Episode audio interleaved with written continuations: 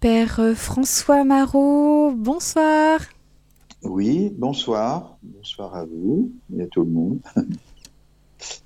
Voilà, merci d'être là avec nous et d'offrir ce temps à nos auditeurs pour que chacun puisse intervenir et poser de libres questions. Voilà. Donc, nous attendons vos réactions, chers auditeurs. Alors, Père, peut-être, vu que nous venons de rentrer dans le carême, alors peut-être pourrions-nous profiter de vos conseils. Comment faire pour bien vivre ce carême en attendant d'autres questions ? D'accord.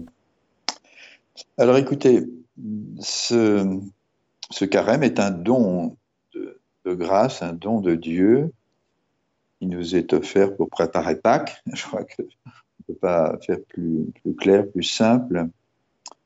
C'est vrai que c'est un temps qui a un but, une finalité. C'est à l'image de Jésus qui a passé ces 40 jours dans le désert, non pas j'allais dire simplement pour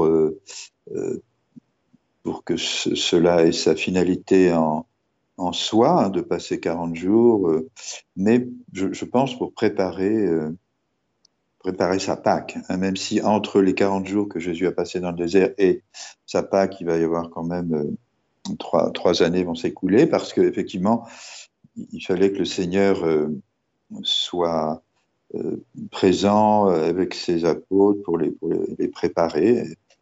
C'est très beau dans l'évangile de ce dimanche.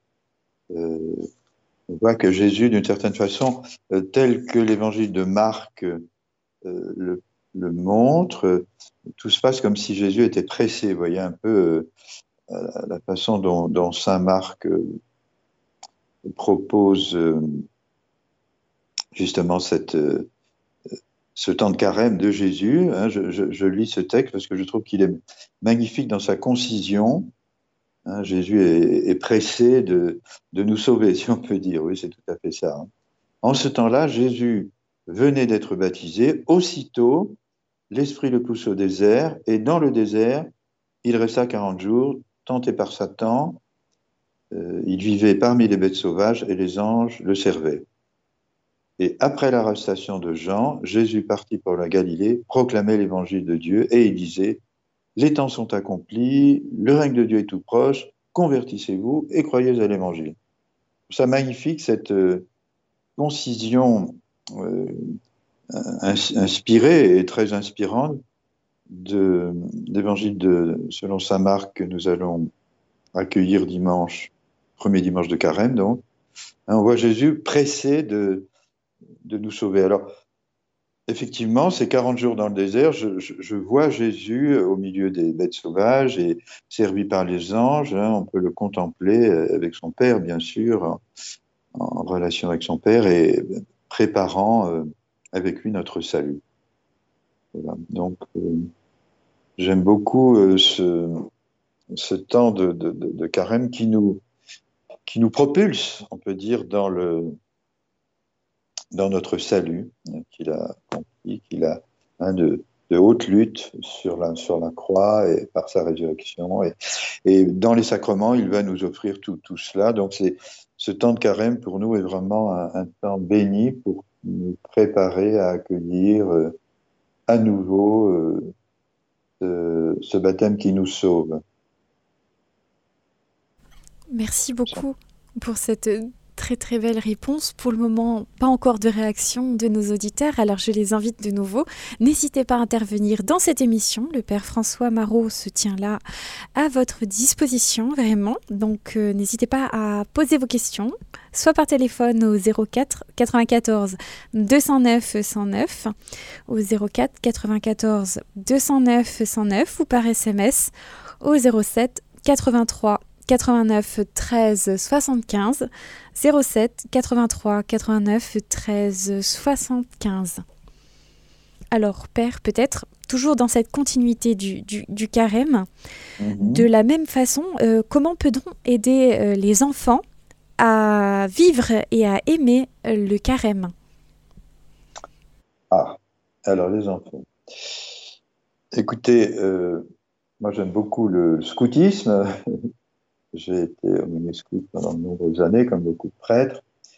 Et dans le scoutisme, il y a ce qu'on appelle la BA, une bonne action quotidienne.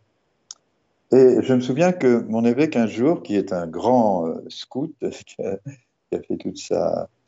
j'allais dire sa carrière, c'est pas le mot, mais donc qui restait scout. Vous savez, il y a l'adage, hein, un scout reste toujours scout.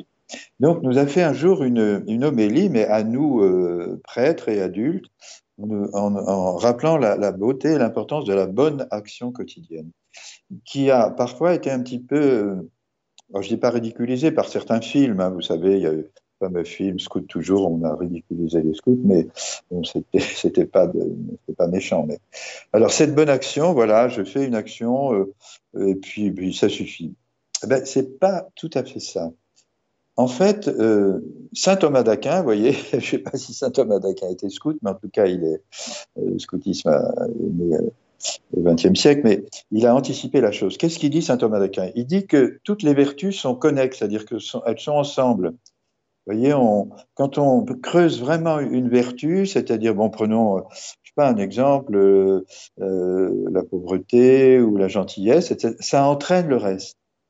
C'est très, très profond. Alors, notre évêque a dit cette fameuse bonne action quotidienne qui était inculquée dans le mouvement scout, eh bien, il nous a invités à voir justement la profondeur de cette bonne action qui, très curieusement, lorsqu'on s'y implique, entraîne tout le reste. Vous voyez, c'est quelque chose qui est vraiment, je trouve, tout à fait adapté pour le carême.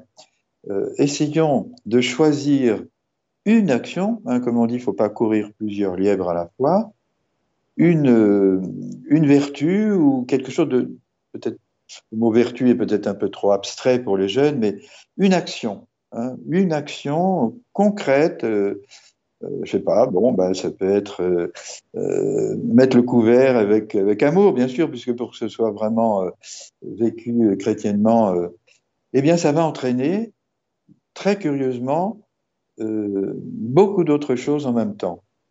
Ça va nous tirer vers le haut. Voilà, alors je propose justement aux jeunes, eh bien, le principe de la bonne action quotidienne, une bonne action choisie pendant tout ce carême, de le faire, bien sûr, bien le faire généreusement, avec amour, et c'est magique, j'allais dire, c'est miraculeux. Ça nous entraîne, voilà, ça nous entraîne vers le haut. Ça nous rendra meilleurs, ça nous rendra plus gentils, ça nous rendra. Le bon Dieu nous donnera une grâce à ce moment-là pour toute notre vie chrétienne. Voilà ce que je suggère. Merci beaucoup. Alors peut-être je pourrais compléter en donnant un petit exemple personnel à ce sujet pour les enfants, en tout cas que moi j'essaye de mettre en pratique. C'est, enfin, pour les enfants plus jeunes, en tout cas, la mienne est pas, voilà, elle a 7 ans. Et en fait, ce qu'on essaye de mettre en pratique, c'est de faire des petits efforts et des sacrifices pour Jésus, pour le carême, et chaque fois qu'on fait voilà, ce petit sacrifice, ce petit effort pour Jésus, eh bien, on peut enlever comme si une épine de la couronne d'épines pour soulager Jésus. Donc, en tout cas, c'est une façon de dire, ben voilà, on peut peut-être soulager un petit peu la passion qu'il y a eu. Au moins, ça lui a fait une petite caresse à ce moment-là. Voilà. Pour les plus jeunes, oui. En tout cas, c'est ce que moi j'utilise. Oui, c'est très beau. Bon, ça la touche bien. Donc, oui. Voilà, j'espère que d'autres ont peut-être d'autres méthodes. N'hésitez pas aussi, chers auditeurs, à nous dire aussi comment vous vivez aussi le carême. Oui, je suis sûr que ça touche beaucoup votre fille et ça touche beaucoup Jésus aussi. Hein. Parce qu'effectivement, nous sommes invités à être des consolateurs du Seigneur. Et donc, étant donné que la passion de Jésus est toujours actuelle, si on peut dire, puisqu'il a porté les péchés de tous les hommes de tous les temps, du premier péché jusqu'au dernier. Donc, nous sommes contemporains. Et nous sommes contemporains de la passion de Jésus. Donc, on peut consoler Jésus dans sa passion, effectivement. C'est pas simplement sentimental ou ça paraît irréel puisque Jésus a souffert il y a 2000 ans, donc c'est fini. Ben non, c'est pas fini. Donc c'est très beau ce que vous suggérez et c'est très vrai, quoi. C'est profondément vrai. Alors, Père, est-ce que vous pourriez nous donner des conseils aussi pour les personnes qui vivent des grandes souffrances? Alors peut-être que le temps de carême est un temps délicat pour toutes ces personnes, puisqu'elles ont déjà de grandes difficultés qu'elles ont du mal à gérer. Donc peut-être, comment pouvons-nous faire pour aider ces personnes qui souffrent déjà et ne pas être maladroits, et comment les accompagner pendant le carême? Oui, bien, je pense que ce qui est vrai pour les petits-enfants est vrai aussi pour les grands, sauf que là, en l'occurrence, on parlait d'un enfant qui est en bonne santé, et pour qui le fait de faire quelque chose pour Jésus, ça se vit dans la joie, quoi. Alors que un enfant aussi peut éventuellement être dans la situation d'être malade, hein.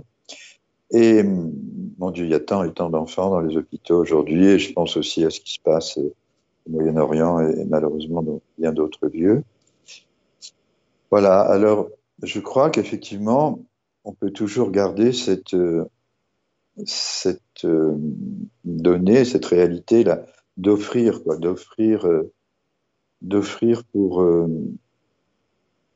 à Jésus, quoi, j'allais dire de profiter, si on peut dire, le mot est peut-être pas bien adapté, hein, mais d'unir.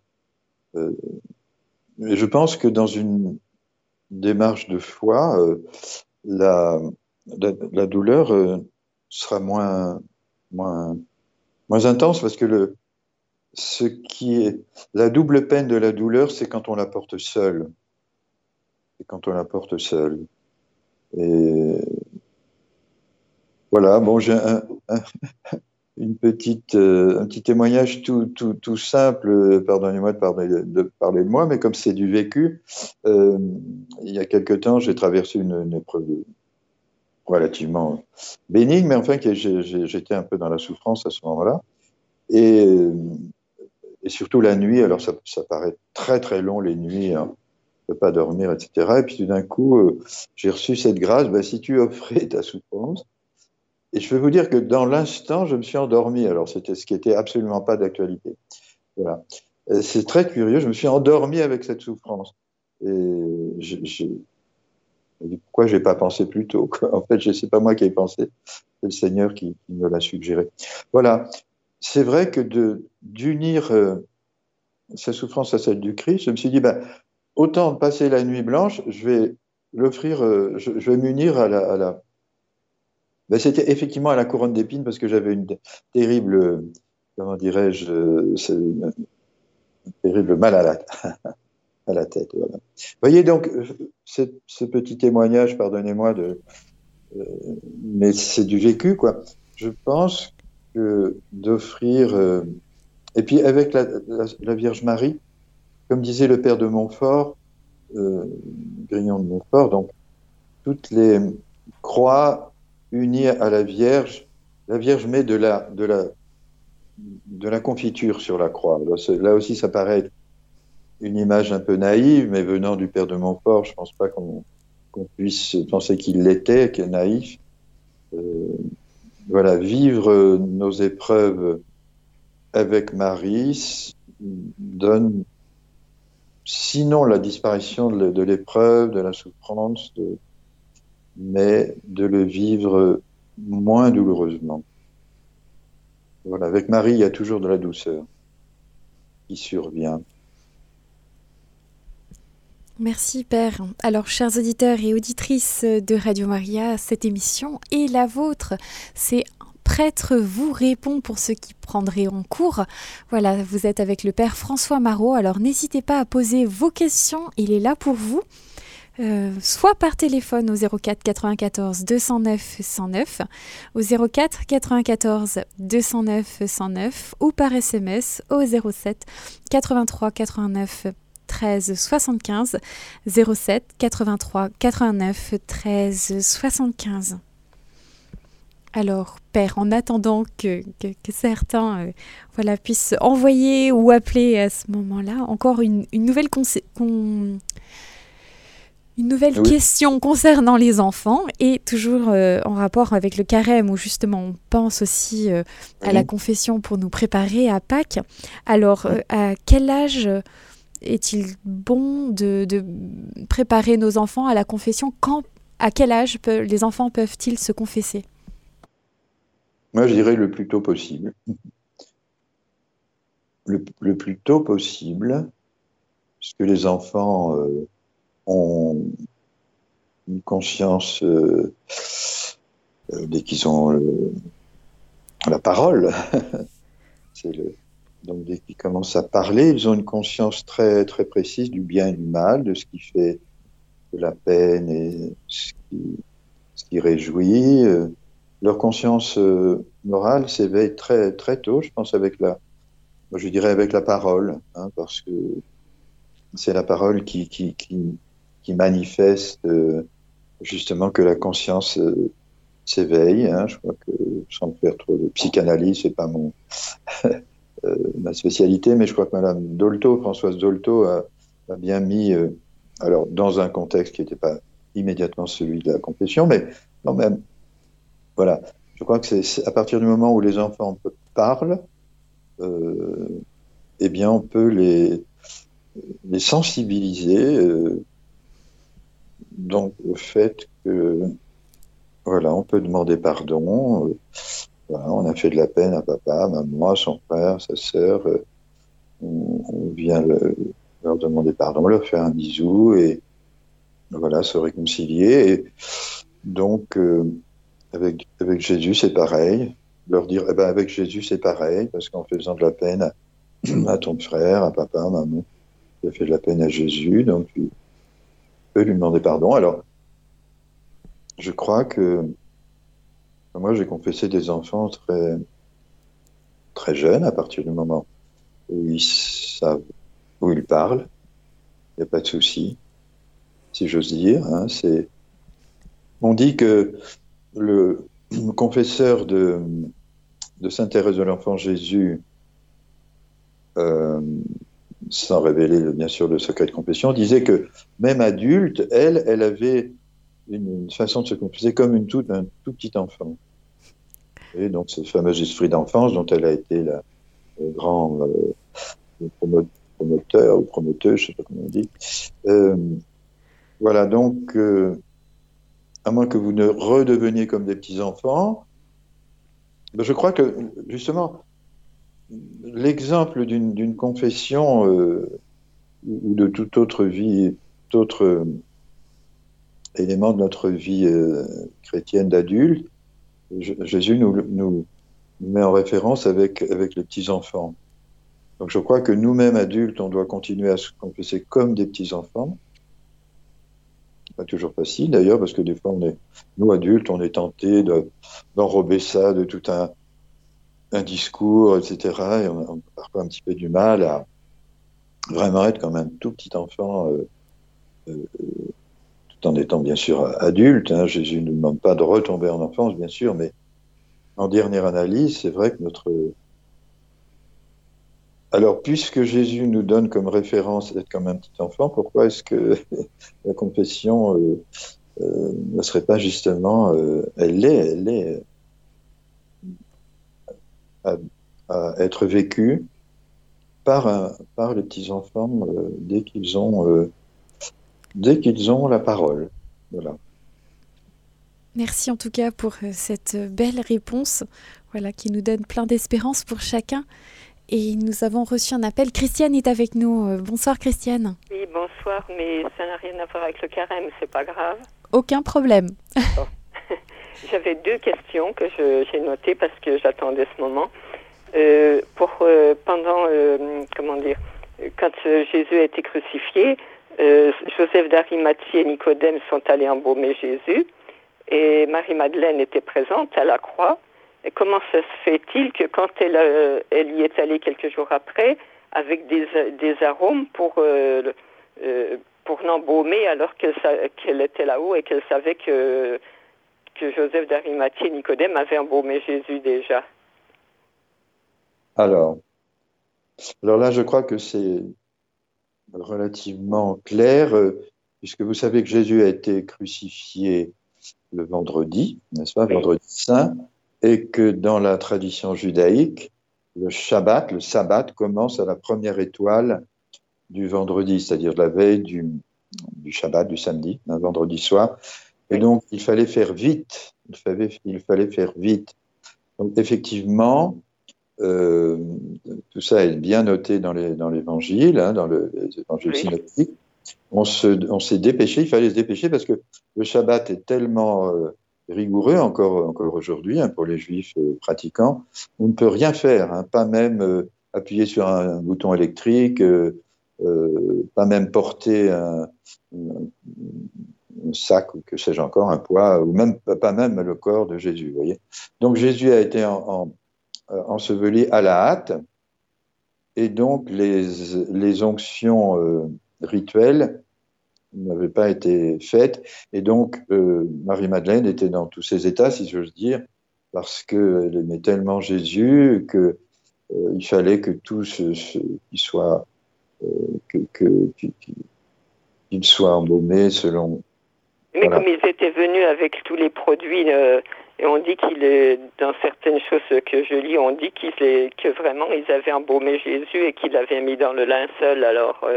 Oui, non, mais... ça fait... Son amour est tel que c'est une sainte excessive dans son amour, et elle venait compléter les onctions qui, selon elle, n'avaient pas été faites. Oui, d'accord. Voilà, me semble-t-il. Oui, voilà. Et l'autre question, alors c'est parce qu'on m'a donné un missel très ancien, là d'ailleurs c'est marqué Vesperal Don Lefèvre.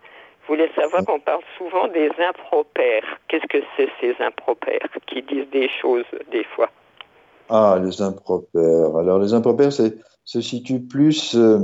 au niveau des fêtes de la Semaine Sainte. Alors les impropères, c'était des grandes prières où on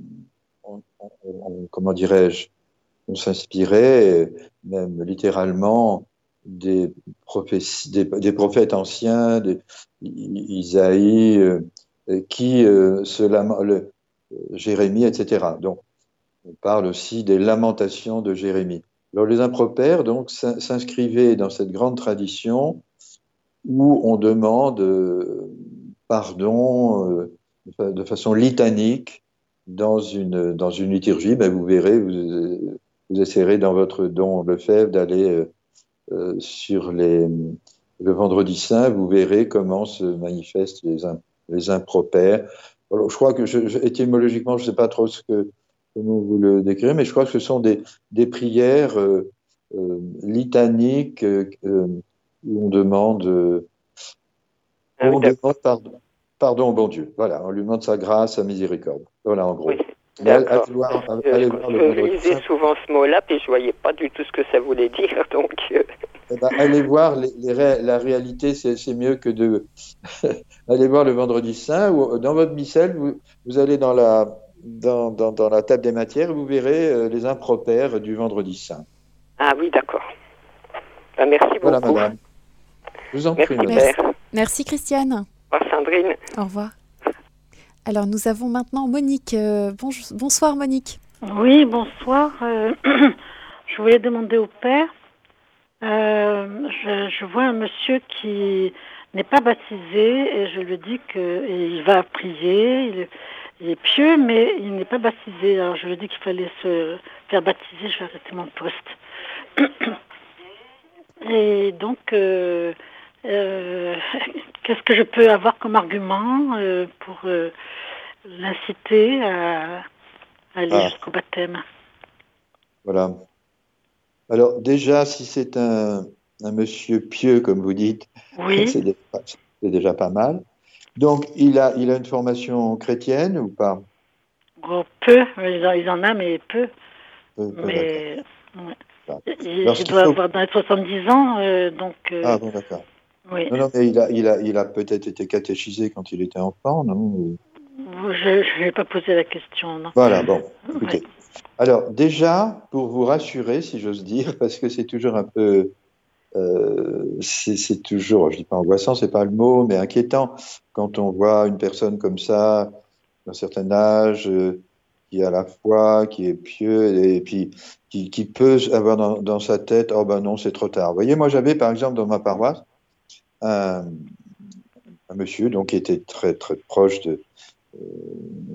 était très actif dans notre paroisse, et puis un jour, sa maman, donc qui avait largement plus de 70 ans, je crois qu'elle avait 80 ans, alors lui était très pieux, très actif, il avait été baptisé à l'âge de 30 ans, et un jour, sa maman lui dit « Mon fils, j'ai quelque chose à te dire, je vois ma fin approcher, etc. Je ne suis pas baptisé, j'ai jamais osé le dire, elle en avait honte, alors qu'il n'y a pas de honte. Hein. Mais si vous voulez, elle était de cette génération où une personne non baptisée, etc., c'était montré du doigt. Et certainement, c'est trop tard pour moi. Et bon, alors son fils est venu me voir tout de suite et on a préparé ce baptême. Et je vous assure que c'est le baptême le plus émouvant que j'ai jamais célébré, tous les baptêmes sont. Mais elle a été baptisée à 80 ans. Bon. Alors, tout ça pour dire, il n'est jamais trop tard pour bien faire. De deux, ce monsieur a ce qu'on appelle le baptême de désir déjà. Hein, il désire le baptême. Vous savez qu'il y a trois sortes de baptêmes. Hein, il y a le baptême de désir, qui est un vrai baptême. Mais bien sûr, s'il désire le baptême, c'est pas trop tard pour qu'il reçoive le baptême d'eau. Ce qu'il rebute, c'est qu'il doit avoir une formation, des cours. Oui, alors c'est ça qui est le côté un peu... On va se retrouver avec des jeunes. Non. Alors, écoutez, les prêtres, les curés de paroisse sont, allez, je vais dire quelque chose de rigolo, sont parfois des gens intelligents et sages. Et donc, il faut qu'ils sachent adapter. Il ne va pas mettre ce monsieur... Alors, si moi, j'ai été curé pendant 40 ans, donc je ne vais pas mettre ce monsieur de 70 ans avec des jeunes de 18 ans. Non, non, non, vous comprenez bien. Quoique, il n'y a pas de honte, mais au niveau de la préparation, on ne peut pas mettre tous les gens dans le même sac, si je veux dire, hein, puisque ce monsieur a une expérience de vie, etc., il a certainement une sagesse, etc. Donc, il faut qu'il tombe sur un prêtre qui lui dise « Mais il n'y a pas de souci, on va vous faire une préparation adapté, ce qui n'empêchera pas de venir aux différentes étapes où tout le monde est réuni dans l'église, parce qu'à ce moment-là, il n'y a aucun souci, vous voyez ? Voilà. Alors, par contre, il est obligé d'avoir une vie chrétienne, de la messe, alors ça peut aussi le rebuter, ça. Si ça le rebute, c'est un peu inquiétant. Oui. Si ça le rebute, il aime bien être seul, prier, il a sa petite vie à lui. Eh bien écoutez, laissez-le déjà dans sa petite vie. Oui, laissez-le dans sa petite vie, priez pour lui.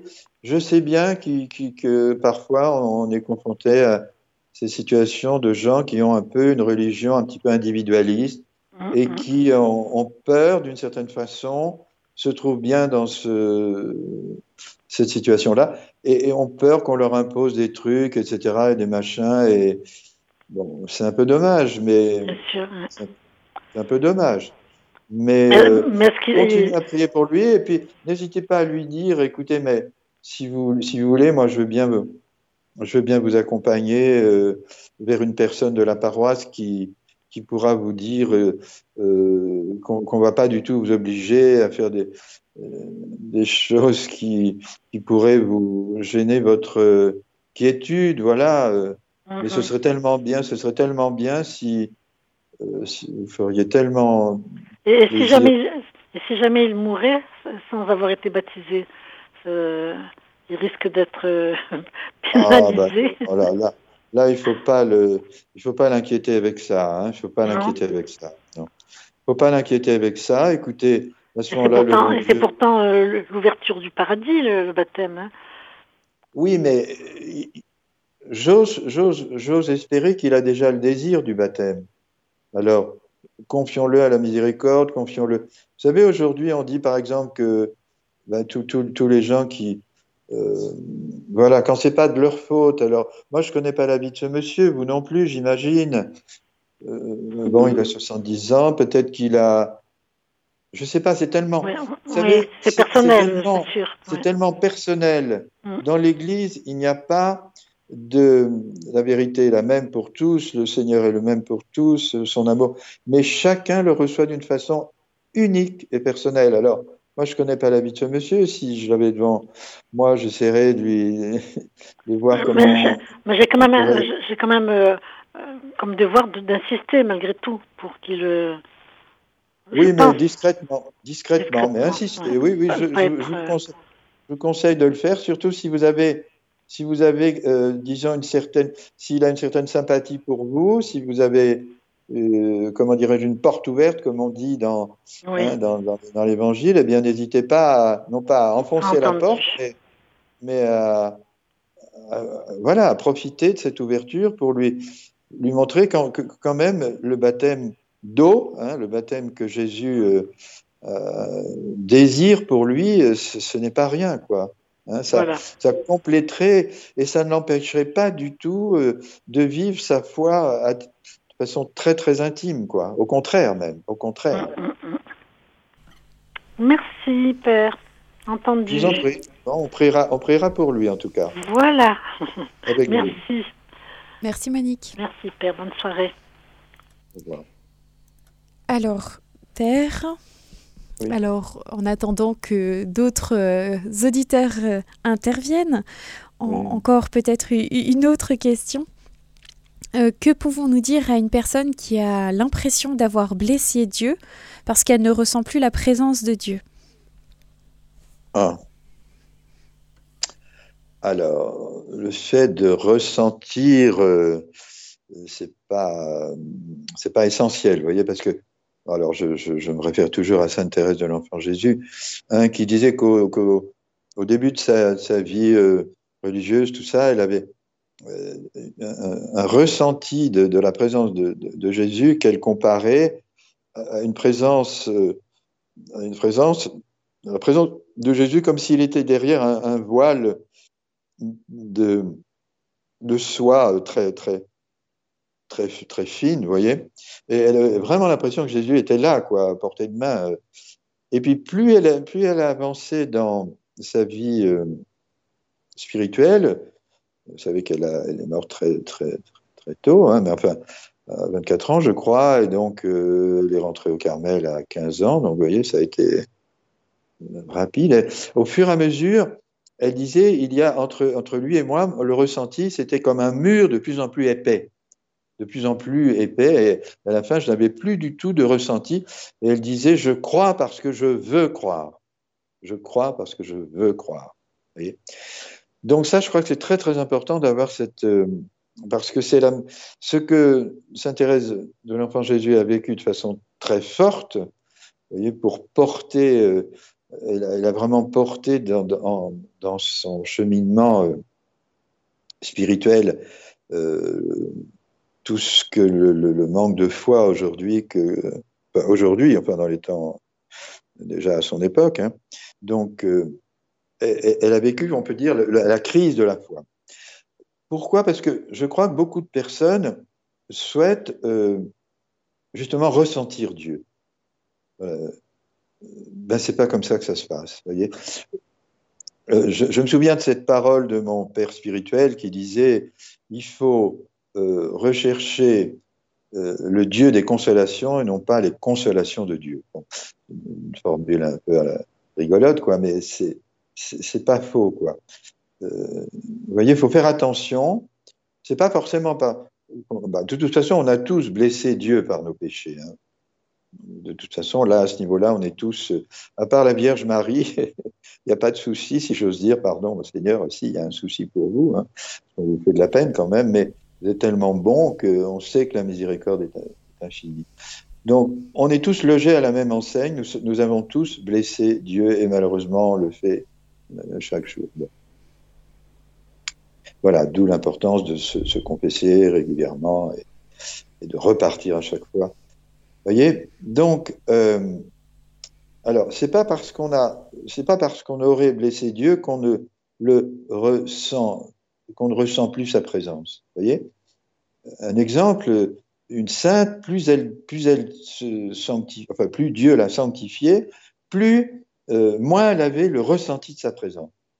Donc vous voyez, c'est exactement le contraire de ce que la personne a suggéré tout à l'heure. Je blesse Dieu, donc je ressens moins sa présence. Non, là c'est plutôt le contraire.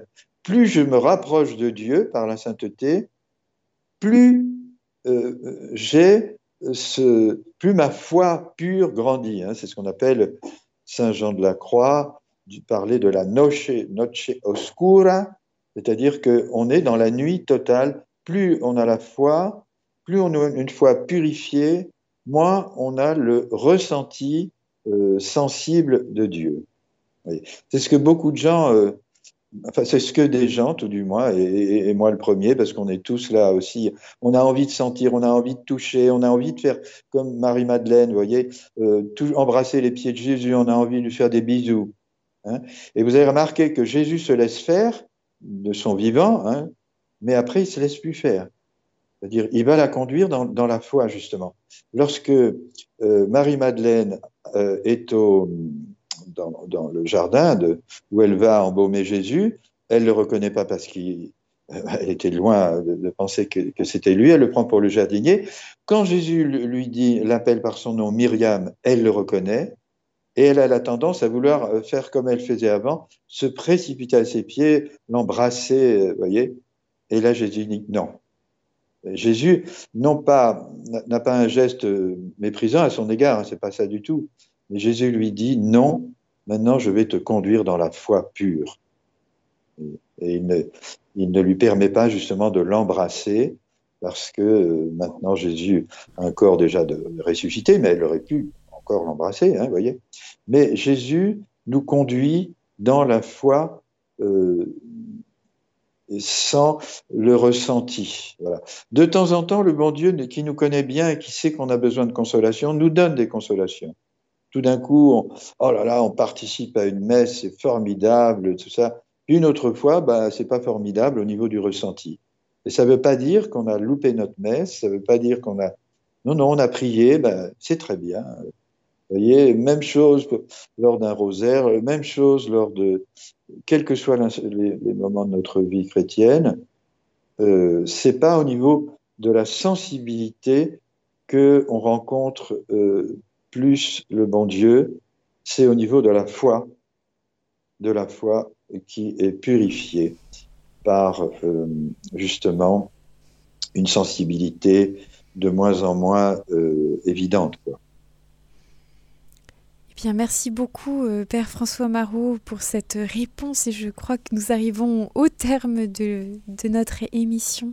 Alors, merci pour ce temps que vous avez offert à nos auditeurs. Eh bien, c'est toujours avec grand plaisir. J'espère que j'ai pu correspondre un petit peu à ce que les gens se posent comme question, surtout en ce début de carême. Alors n'hésitons pas à se donner à fond pendant ce carême parce que c'est un cadeau merveilleux que mon Dieu nous fait. Merci beaucoup, Père. Et ben, nous vous retrouvons le mois prochain. Oui, avec plaisir. Au revoir. Au revoir. Chers auditeurs et auditrices de Radio Maria, nous étions dans l'émission « Un prêtre vous répond » avec le Père François Marot. Si vous souhaitez réécouter ce temps, n'hésitez pas à le faire sur notre site en podcast sur le www.radiomaria.fr.